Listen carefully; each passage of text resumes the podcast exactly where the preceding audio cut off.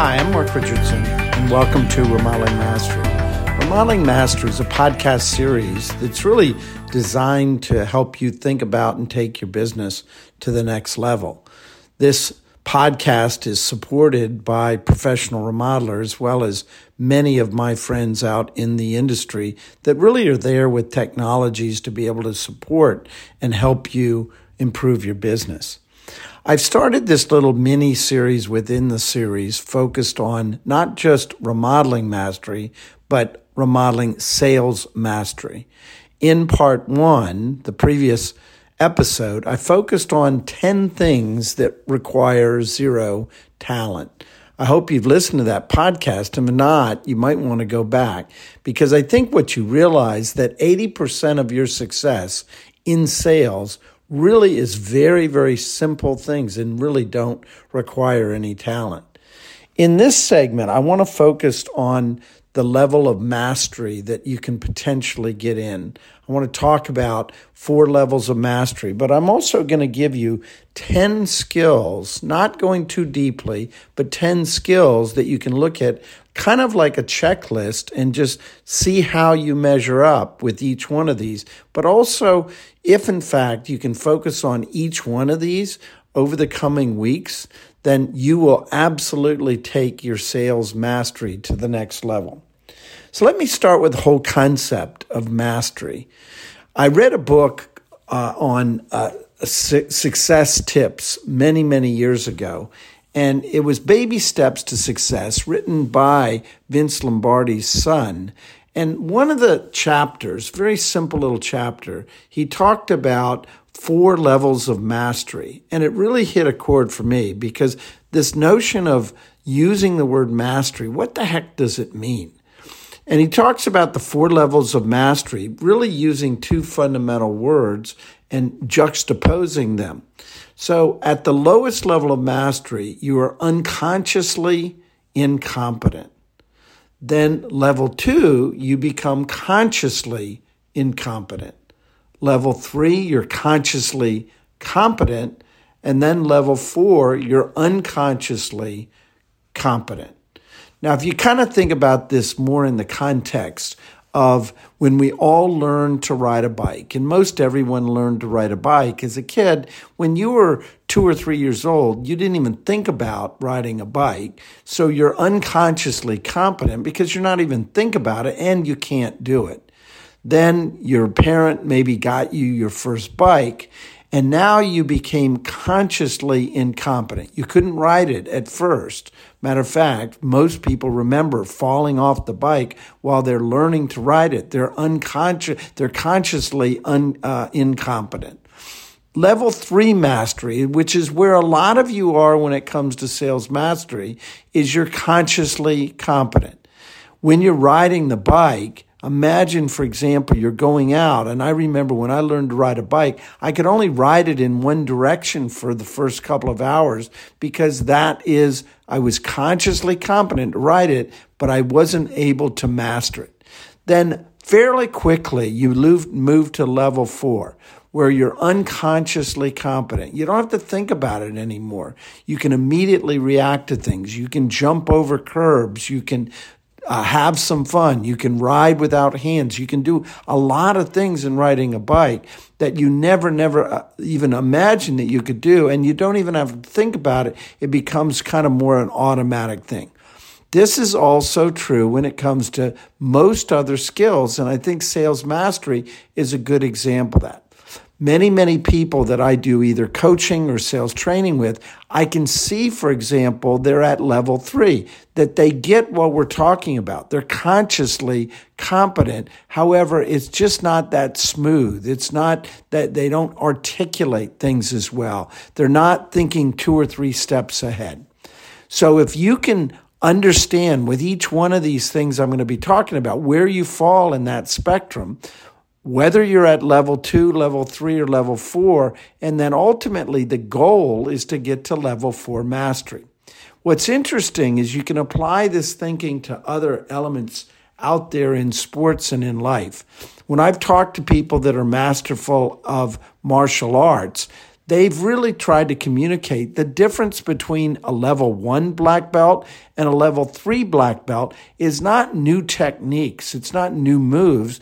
It's that they're just more masterful at doing them. It's more automatic. It's more unconsciously competent at doing them rather than ha- having to think about it as you do it. So I've come up with 10 skills that I think are ones that you should put on the list. So let me start with one. I'm not going to go into a lot of detail in each one of these because that's what we'll see a little bit further in this series. But the first one is, I would say, becoming more masterful at the language of sales. You know, it's been said if you say it, they understand. However, if you say it well, they feel it. You know, understanding and mastering sales because it's so much a transfer of, of feelings. It's very critical in the sales process. So start with some of the very basic things. Start with the right kind of words. You know, think of words that feel good, that are, that are, uh, uh, uh, you know, kind of a little bit more endearing kind of words. Like you might talk about respectful to the existing architecture or uh, the the process. Use the word process. If in fact you're trying to sell a process, try to use that.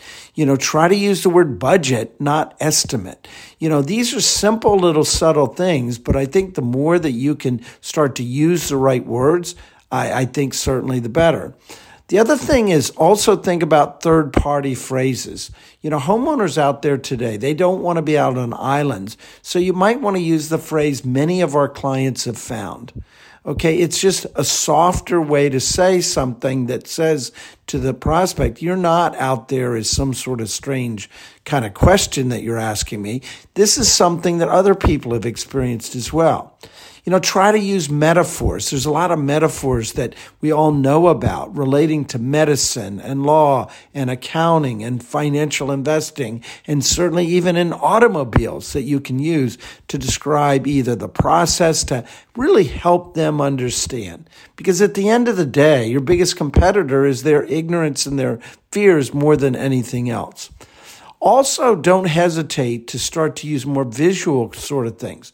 A lot of visual things you can obviously show them in the process, but also don't hesitate to use a diagram rather than just words. Because oftentimes people tend to be, 80% of the people tend to be more visual thinkers, and therefore diagrams are much easier. Okay, that's number one.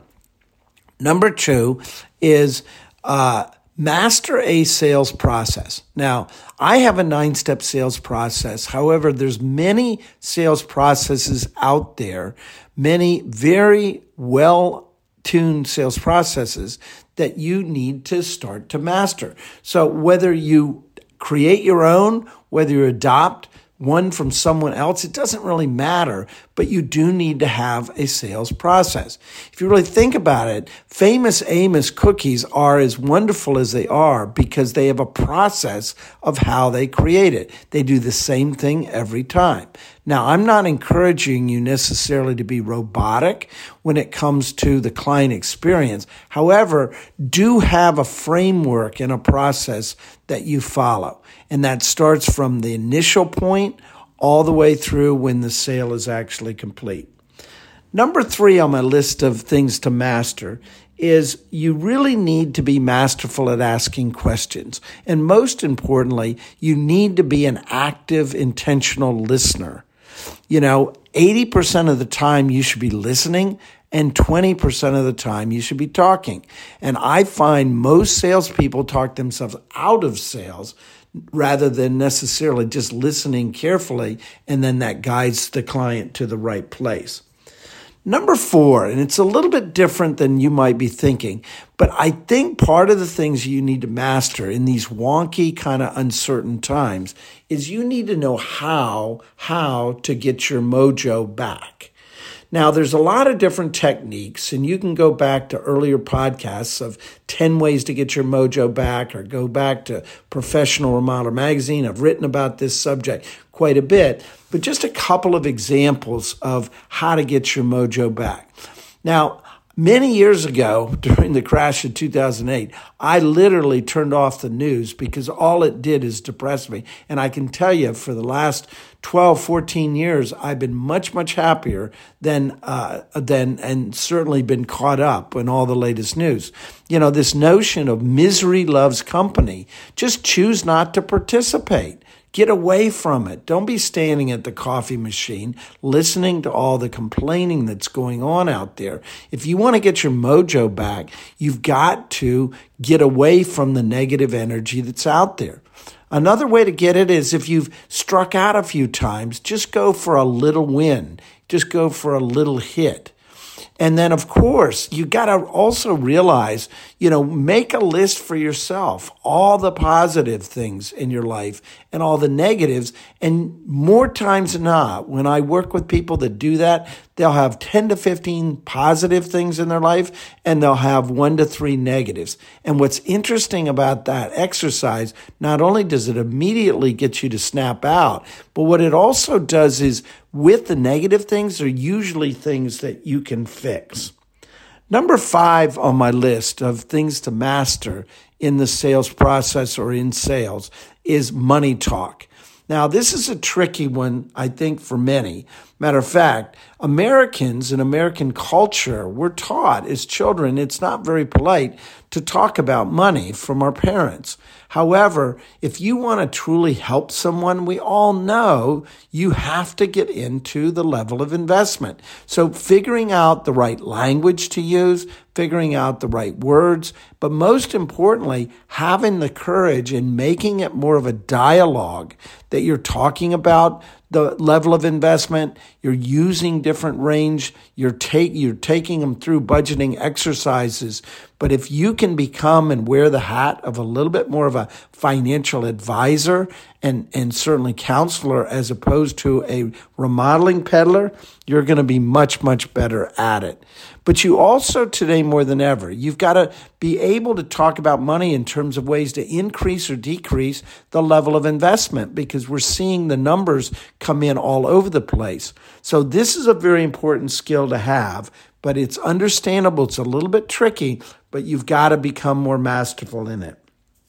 Number six is self generated leads.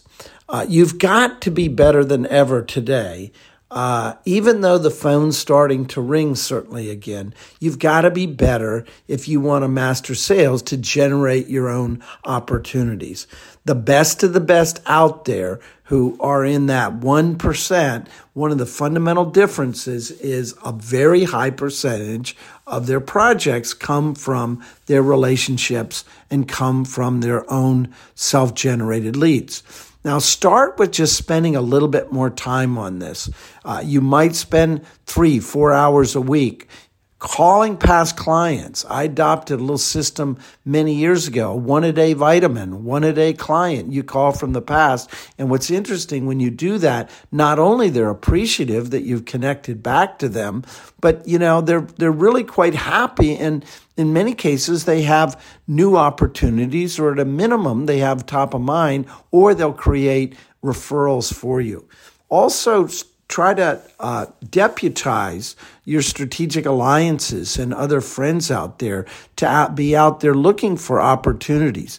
But this takes time, it takes energy. You've got to be intentional about uh, generating leads and not just sitting back and, and waiting for the phone to ring or being a farmer. Number seven on my list is mastering the power of three.